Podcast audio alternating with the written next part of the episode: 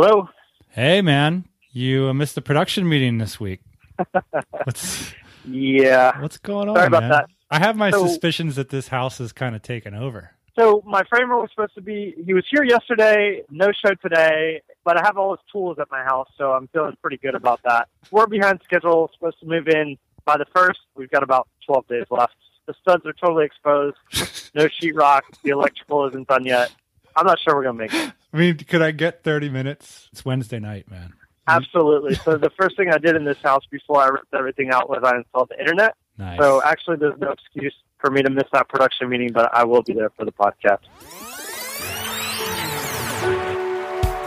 Podcast listener, even if you are alone in your entrepreneurial journey, know that today, right now in your earbuds, you are joined by thousands of entrepreneurs from all around the globe seeking to grow better, more profitable location independent businesses. If you'd like to learn more about what we do and download our entire back catalog, check out tropicalmba.com.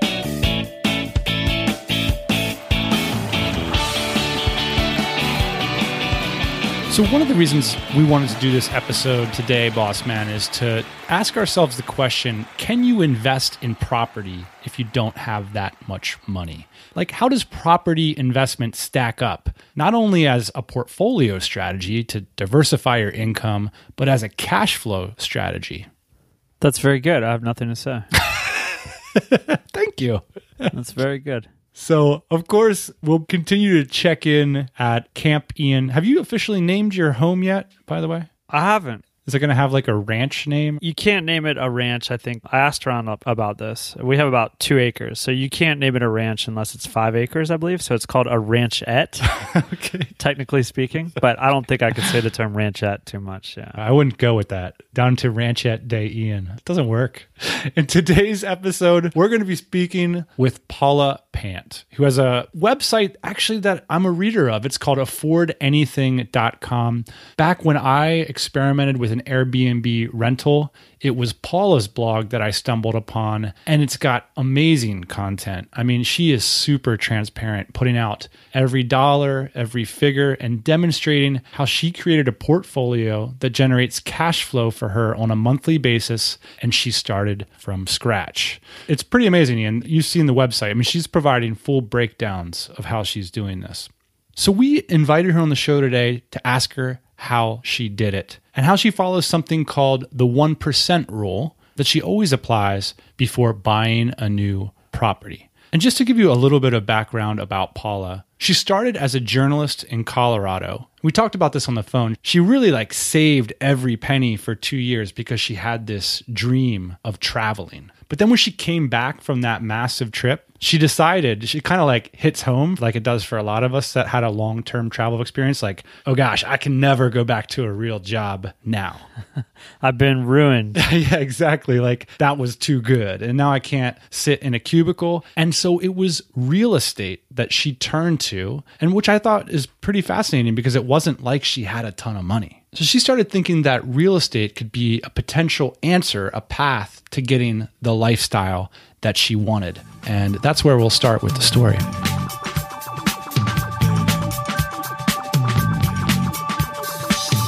You may find yourself living in a shotgun shack.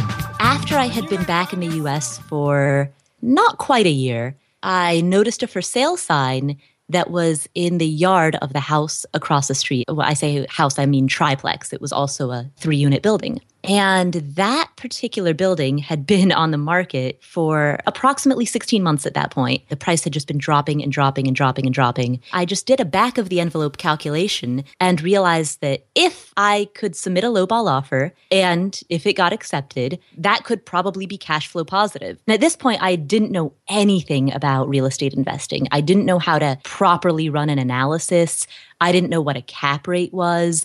I didn't know what a gross rent multiplier was. I didn't know any of that. Where was the triplex and how much did it cost? Atlanta and $225,000. Okay. And at this time, how much money do you have in your personal bank account? My partner Will and I bought it together. Between the two of us, we had 12,000 for a down payment. The rest of it we borrowed. The benefit of buying any multi-unit property is that you can qualify to get a loan as a primary residence. Most people when you think of getting a primary residence mortgage, you think of a single family home. What year mm-hmm. was this? This was 2010. Okay. So the financial crash had already happened. Happen, you Yeah. turned around and you said, Mom and Dad, you're right. This is why America is great because you can only have $12,000 in your bank account, no job, and buy a triplex. This Well- is the American dream. well, the thing was, on paper, according to my tax records, I had run the same business for three years at that point because I had had freelance income. You know, when you go to a lender and you say, Hi, I'm self employed, in the US, they want to see two years worth of tax records to make sure that you've been able to operate that business for at least two years. And you're Yeah. like, I'm not going back to work. This is a way for me to have income. Mm-hmm. And did you plan on living there as well? Yeah. So by taking out a primary residence mortgage, you qualify just as you would if you were qualifying for just buying a house for yourself, as long as you live in it for at least one year, which I did. I actually lived in it for five years. So you're probably uh, the exception to that rule, right? Most people just get their mail forwarded and yeah, some people get their mail forwarded. Some people will live in there for one year. Some people, I actually know some investors in Colorado because you can sell a home. If it's your primary residence, you can sell it after two years and not pay capital gains tax on the gain under a certain threshold. So I know some people who just every two years buy a house. And if you have a market where home values are increasing a lot, you know, that's a viable strategy. For me, I didn't want to speculate on what the market may or may not do in the future, which is why I put my focus on what is the cash flow today? What's the income? What are the expenses? Are you thinking like this is a path to financial freedom for me if I can get into a house that I can rent it for more than the mortgage would be? At the time that I bought my first property, I didn't know what financial freedom was. So at the time that I bought that first property, I thought this is some extra money, just a little bit of additional money that would supplement my income and, you know, help ensure that I never have to go back into a 9 to 5. What is financial freedom? I have to ask the question. To me, financial freedom is the point at which passive income from investments covers your cost of living with minimal input from you, yourself, with minimal input of your time. So, my rental properties, at this point, I've got seven units on my website, affordanything.com. Every month, I post like full transparency, exactly how much I earned. They're awesome. Thank you. They're really good. And I actually document my time. So on average, I spend about these days five to five and a half hours per month on this portfolio of seven units and bring in, after all expenses, the net cash flow ranges somewhere between 3000 to 7000 at the high but you know between 3 to 7000 is the range and i'd say about 4 to 5000 is the norm per month So you reached financial freedom. How long did it take you to get there? Actually, it was surprisingly quick. Let's see, I bought the first property in 2010, and I believe I probably reached the financial freedom benchmark around 2013, 2014, somewhere in there. For me, at least, I didn't really like consciously think about the fact that oh, wait a minute, this is enough money for me to completely live on. So I could never write a freelance article again and I would still be fine. I just sort of started looking at that month after month after month performance of my investments. And I was like, hey, wait a minute. Like Will and I can easily live on less than 5,000 a month. Yeah, this is cool.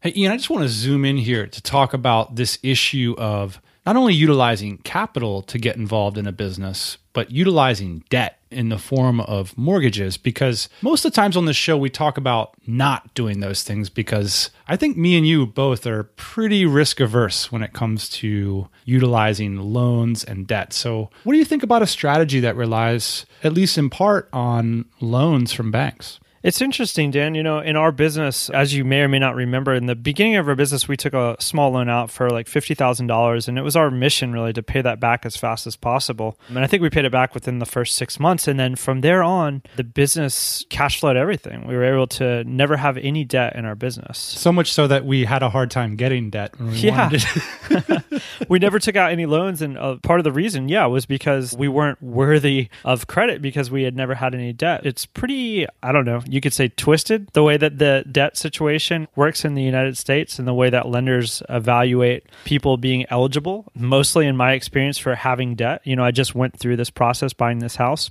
I ended up having to go with a very small bank that understood my financial situation. The big banks did not want to lend to me because I didn't have any debt. I recently had this situation where my dad like called me because I was sending mail to my parents' house and he called me up and he's like, "Looks like you got denied for a few credit cards. Is there like something going on that I should know about?" it's rich man, poor man thing. You know, Adam Carolla's got a great bit about this. Like, never wears shoes, rich man, poor man. Has a boat parked in the front yard, rich man, poor man. You know, and what's fascinating about this strategy of property investing is how little capital Paula needed to get started here and to build up a portfolio. And part of that is by leveraging bank loans. Tip of the hat, it's like sometimes to the people willing to take some risk, it's the spoils go to them. And it's a way to do more. I know a lot of people would say, like, look, you know, she could easily, I suppose, pare it back down and have a smaller portfolio, but now she's got a much wider exposure to not only some risk, but also some upside. In our business, we didn't take these loans. And I think in some cases, we probably could have grown faster,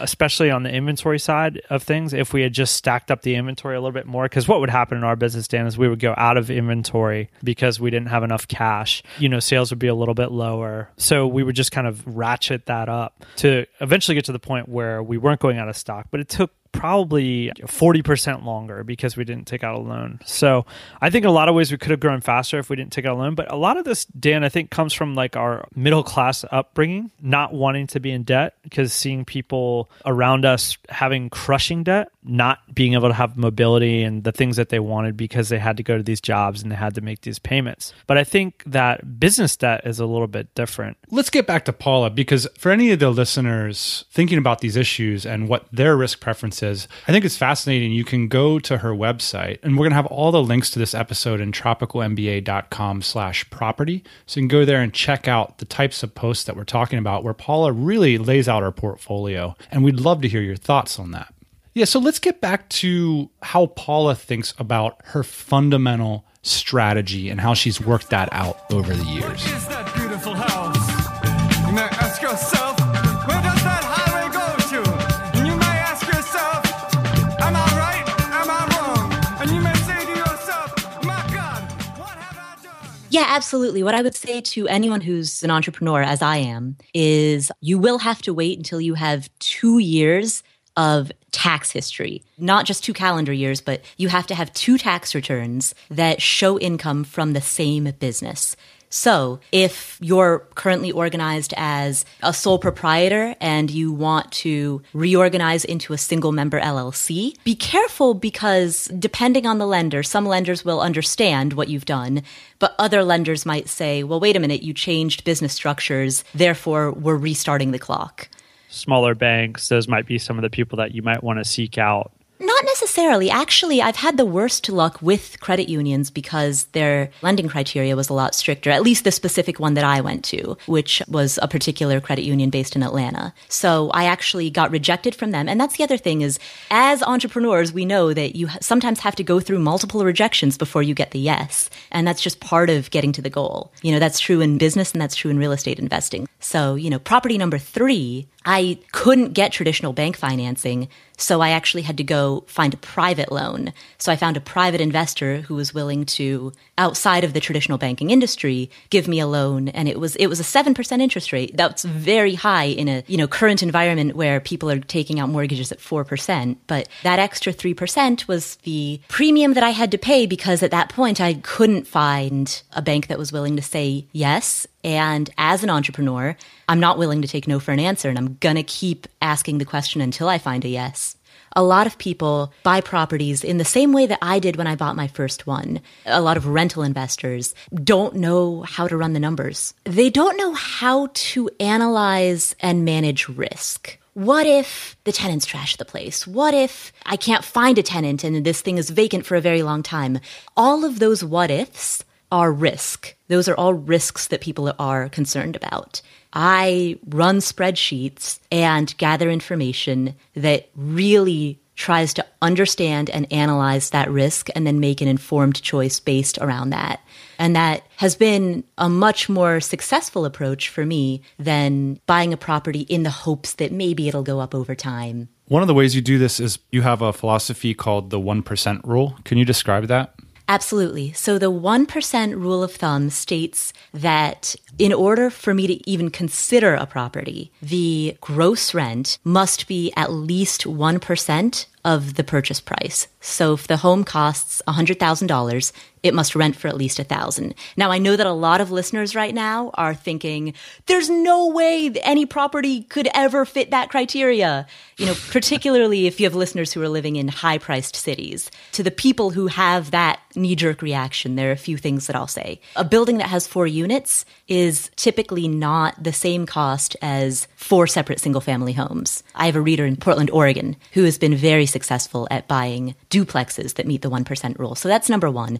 Number two is that buying fixer uppers are another really good way to achieve this because oftentimes the cost of purchase plus the initial repairs required to get it rent ready are less than the cost of buying it ready to rent. Number three, if you look at foreclosures, short sales, distressed sales. Don't look at properties that are being sold by Joe and Jane Smith who have all the time in the world to, you know, accept multiple offers. And then number 4, if all of those attempts fail, you can always buy properties that are not located where you live. I mean, I have since then moved to Las Vegas, Nevada, and all of my properties are in Atlanta, Georgia. The reason I found your blog, Paula, is Airbnb. And you have a series of wonderful posts about the differences between long term rentals versus Airbnb renting your properties. And a lot of our listeners are power users of Airbnb. And when I'm looking at the 1% rule doing my envelope, I'm all of a sudden thinking I can get a premium if I'm going to turn my property into an Airbnb property.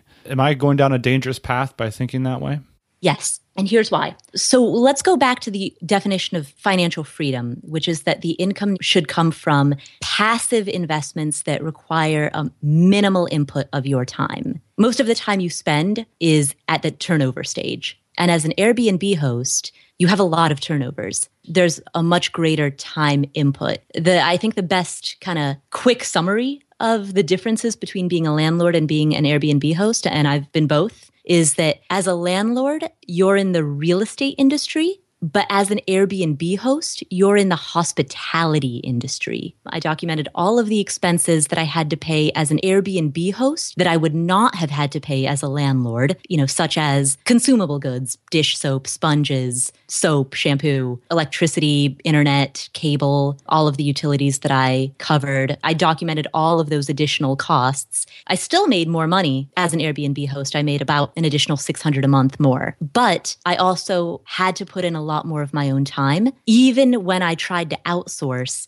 there was still a lot more management responsibility on my end. For example, there was one time when the cleaner just no showed. Like I'd hired a house cleaner and she just didn't show up. I had a same day turnover. So I had a process by which guests could access the key and check in without needing me. That check in part was automated and the cleaning was outsourced. I had on paper done everything right you know, in that four hour work week style of eliminate, automate, delegate. But when the cleaner no shows, it's on you to figure out what to do. And that's a problem that as a landlord, I don't have because I'm not responsible for house cleaning. You want the option to make your activity passive if you choose. So buy a property if it works as a traditional rental on a one year lease and then if you choose to rent it out on Airbnb and make additional money, awesome. That's a bonus. But you're not relying on it. You're not shackled to it. Yeah, I'm really curious, Paula, to kind of start to dig into these numbers so people can understand what your portfolio size looks like, what your debt looks like. Mm-hmm. You've already kind of disclosed a little bit about your earnings, three to seven thousand dollars a month. What would you estimate the value of your properties to be at, and how much of that is debt at this point? When I evaluate equity gains, I look at what I refer to as total acquisition price. So the price that I paid to purchase the property plus upfront repairs to make it rent ready. And so the total acquisition price of my entire portfolio is $690,000 approximately. Okay, so that's purchase plus repairs, initial repairs. right now, and again, it's value is what a person is willing to pay at point of transaction. I want to kind of emphasize to the listeners not to get too caught up in the whole like, oh, but the value will go up, right? Because we're talking volatility on the line.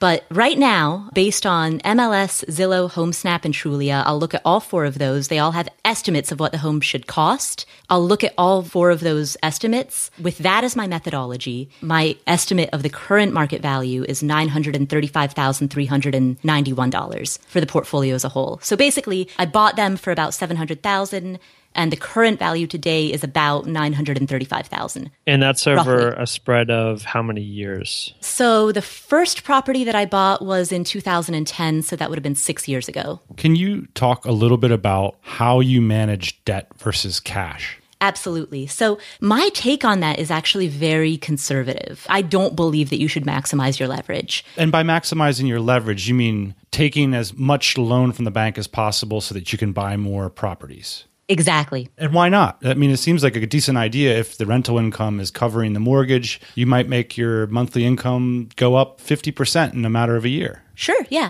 It's all about risk management. The goal is not just to pursue rewards in a vacuum, but to pursue rewards relative to their risk context. And every person's risk tolerance is going to be different. And it's funny because there's a little bit of, among a certain type of real estate investor, there's almost a pissing contest over who can just acquire, leverage, acquire, leverage, acquire. On one end of the extreme, you have that. And if you talk to those investors and you say, well, I'm intentionally taking fewer loans than I could qualify for in order to mitigate risk, they'll often respond like, well, if you hate risk, just put your money in a CD, which is not a logical response. So the current outstanding balance on all of my mortgages combined for the rental properties is just shy of 470,000. It's 468,891. Cool. So just to give a snapshot, then you've got in about 690 into these properties. Estimated value is around 935, and then your estimated mortgage is around 470. So I'm just doing some quick back of the napkin math here, and it looks like over six years that would be about seven percent in gains. Is that about right? I haven't done the math, so I'll take your word for it. Again, do you- I don't like to focus on value because I more or less can't control those equity gains. You know, I can try to make smart renovations, etc., but market gains are outside of my control, and so I don't focus there. I focus on the cash flow. Maybe I could represent a hypothetical member of our audience. Someone who, say, has between fifty and hundred thousand dollars in the bank from their business, and they don't have a lot of time to, you know, start another one. They want to stay focused on it. Would they be someone that would be an ideal person to get into the real estate investment game? And if so, how might they get started with that money? That depends on your own stomach. Only you, only the listener can answer that question. But you'd want to take a very conservative approach when you first dip your toes in. That being said, if you're an entrepreneur, you're probably okay with at least a little bit of managed risk. And then what was the second question? Like if you have between fifty and hundred thousand dollars, how do you get started with that? Do you just buy a house, one of these inexpensive houses outright and start renting it? Or would you go get a few mortgages or how would you approach it? When you say, okay, do I buy a house in cash or do I leverage into multiple properties? Fundamentally, you're asking a question about strategic growth. And that's not where you want to start. Strategic growth comes later. You start by first understanding what makes a good deal and what makes a not good deal. And that breaks down into kind of two subparts is understanding the numbers and understanding the physical structure and understanding the risk profile of that neighborhood because different neighborhoods are going to have different inherent levels of tenant risk. Or what I'm hearing from you is when you know what's working, when you figured out that this works, then that's when you dump money onto it. Yeah, you know, and whether you choose to borrow the money that you dump or only dump cash out of a savings account, that part is up to you. But don't ever buy something because you have 50 to 100,000 in the bank and you need to put it somewhere. You know, buy something if it's a good deal that will give you good cash flow. And again, it goes back to that cash flow emphasis because frankly, I think that's easier to calculate because cash flow is present day returns, not some projected speculative hope of potential future value. If you're just focused primarily on the cash flow, which it seems like you are, mm-hmm. how do you project out your risks and what are your risks? Risks would include number one, there's neighborhood risk. Both properties and neighborhoods are broadly classified as Class A, B, and C. Class A is where you would tend to get better quality tenants, you know, with stronger incomes, just generally less hassle. Class C is where you might tend to get tenants who maybe have a spotty employment record, bad credit, they can be tougher neighborhoods, you might have more turnovers. Class B is somewhere in the middle between the two. And like all investments, the reward is tied to the risk typically. So, you know, a class A neighborhood, you'll usually get lower returns but lower risk. Class C, typically higher returns in an ideal situation if you can manage it well. You may get higher returns, but there's also higher risk. So that is one of the first things that you'll want to consider is what zip code am I going to focus on and is that a class A, B or C zip code? And then on top of that, you know, you'll want to once you kind of narrow your search into a specific location, like a specific zip code, you'll want to assess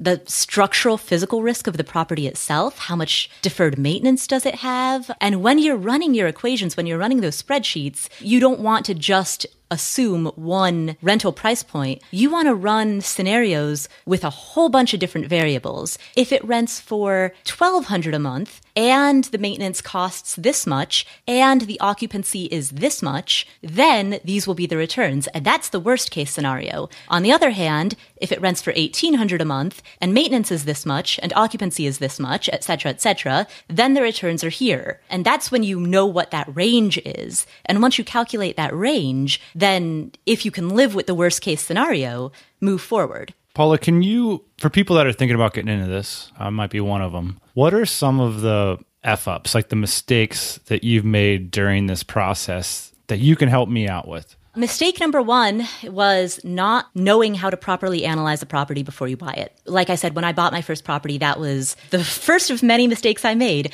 I didn't know how to calculate cap rate, and I certainly wasn't calculating that, that under a wide variety of variables. What's cap rate? The short answer is that your cap rate is your net operating income relative to the purchase price of the house, which means your income after operating expenses but before debt servicing as it relates to the cost of the investment. Cap rate relative to risk is the single most important criteria when you're buying a house. It's the indicator of how good your returns are going to be. The second mistake that I made, and this is a very common one among beginners, is not valuing my time. And I mean that in a literal sense. When Will and I bought that triplex, we reasoned that if we did all of the repair work ourselves, then the cost of those repairs would just be the material. There would be no labor cost. We made the mistake of thinking that math depends on the identity of the individual performing the task. And that is just creative accounting. It's BS accounting. We also made the mistake of renting to a friend, and I would not, I wouldn't recommend that. That's one of the fastest ways to end a friendship. Do you have any secret heuristics that you use to profile potential renters? Something where you're like, oh, this person, you know, clearly hasn't shaven in four days, so I'm not going to rent to them. Or That's No. called discrimination. yeah, that's what I'm asking. How do you discriminate? No, as a kind of broad benchmark, I usually look for income that is at least three times the monthly rent and good credit. That being said, you know, there are exceptions. I had one applicant who had no credit. She'd never opened a credit card. She'd never taken out any loans. So, you know, good credit is not a requirement. It's sort of a general rule of thumb. But if a person doesn't meet it, you look at the length of their employment, you look at their income, you know, you look at all of those to see whether or not they're qualified. You call not just the current landlord, but also the former one, because if they're a bad mm. tenant, the current landlord has incentive to give them praise so that he or she can get rid of them. So you call the former landlord who has no skin in the game.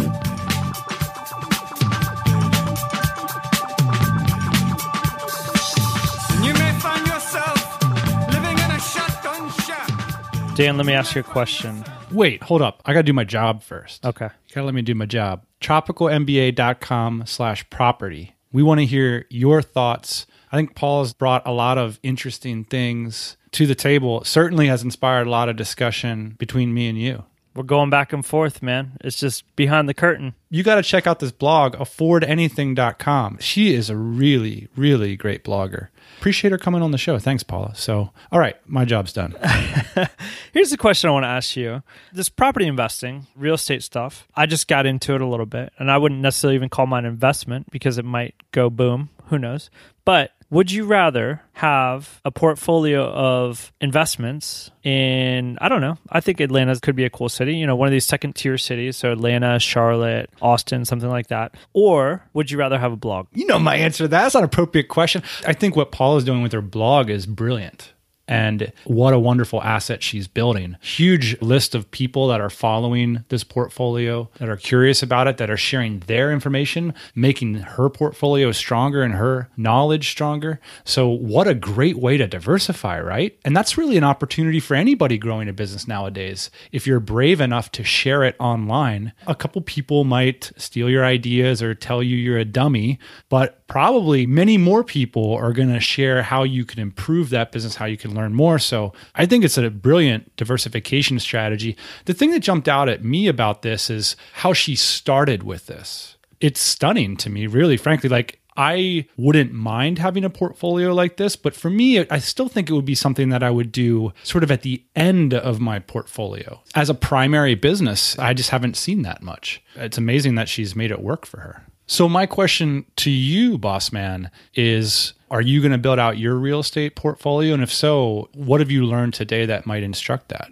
You know, everybody has their own thresholds for, you know, risk tolerance and things like that. And for me, I spent a lot of time reading about the real estate markets and potentials and things like that. And I just got involved. But it's funny, like, I have very little stomach for this kind of investment, especially with all the debt that's required and would be required of me too. I just feel like there's a certain amount of fragility to this kind of investment that I just don't lean towards. I think in the future, like you said, it's kind of for me at the end of the investment strategy. Like, I think it would be great to make some bets on things like this, like, especially if what happened in California happens in Austin or something like that, you know, where people in mid level homes with a couple mid level homes that have essentially retired on their investment, like they did in California things like that are really appealing to me. For me, I'm not sure if this type of investing really checks the box for the kind of fundamentals that I'm interested in in a small business. So you're scared. That's what I'm hearing from you. I'm scared.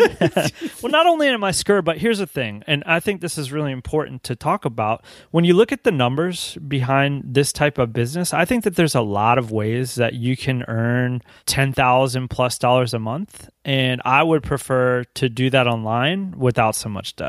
I mean, I just think over the years, Dan, we've learned there's so many ways to make a dollar. And for me, like, I personally don't have the stomach to make a dollar this way, although I see people and Paula having great success with it. It'll be interesting to see how it plays, and we're going to be able to watch, which is the best part. Popcorn in hand, buddy, just shoveling it in my mouth, soda on the side of my seat. Let us know what you think. TropicalMBA.com slash property. Hey, thanks for listening to the Tropical MBA podcast. You can go to tropicalmba.com, get access to hundreds of back episodes and all kinds of other goodies. Load up your iPod. That is the cheapest way to fly business class on your next international flight. We will see you next Thursday morning, 8 a.m. Eastern Standard Time.